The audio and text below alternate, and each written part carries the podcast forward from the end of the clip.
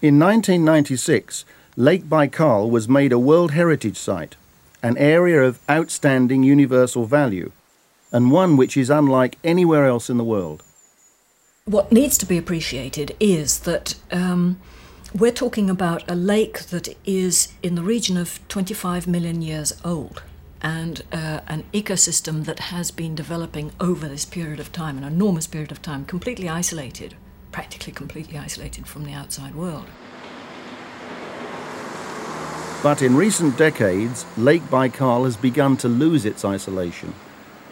The region's natural resources have been increasingly exploited to support economic development, first of the Soviet Union and now of Russia.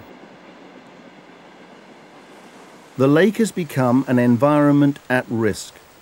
In a country experiencing the uncertainties associated with the shift from a centrally planned to a market economy.